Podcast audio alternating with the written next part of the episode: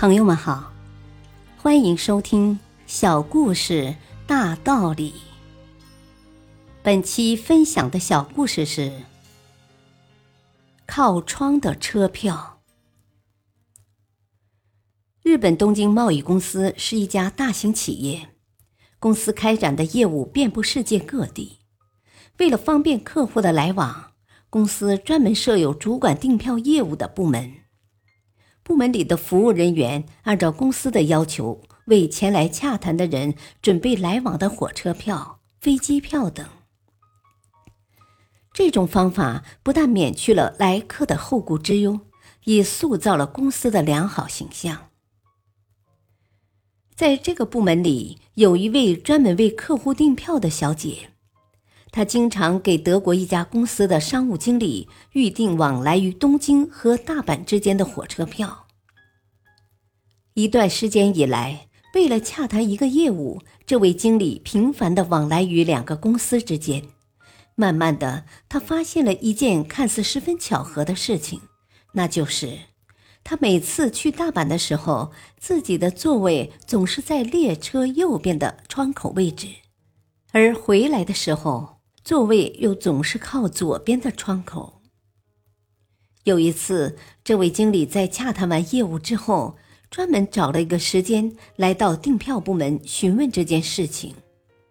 在这里，他见到了那位负责为自己订票的小姐。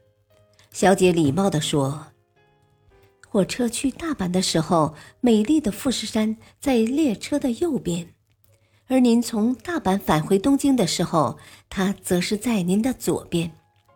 我想外国人可能都比较喜欢日本富士山的景色，所以每次订票的时候，我就替您买了不同位置的靠窗口的车票。这位商务经理听了之后大为感动，回去之后立刻促使自己的公司与这家公司的贸易额。由原来的四百万马克提高到了一千万马克，两个公司之间的业务越做越大，而其中的原因就在于小小的车票。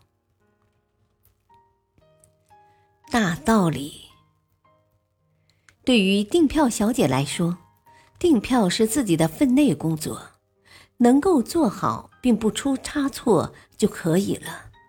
但是他却能够从每一个细节上做到最好，也正因此给公司带来了巨大的效益。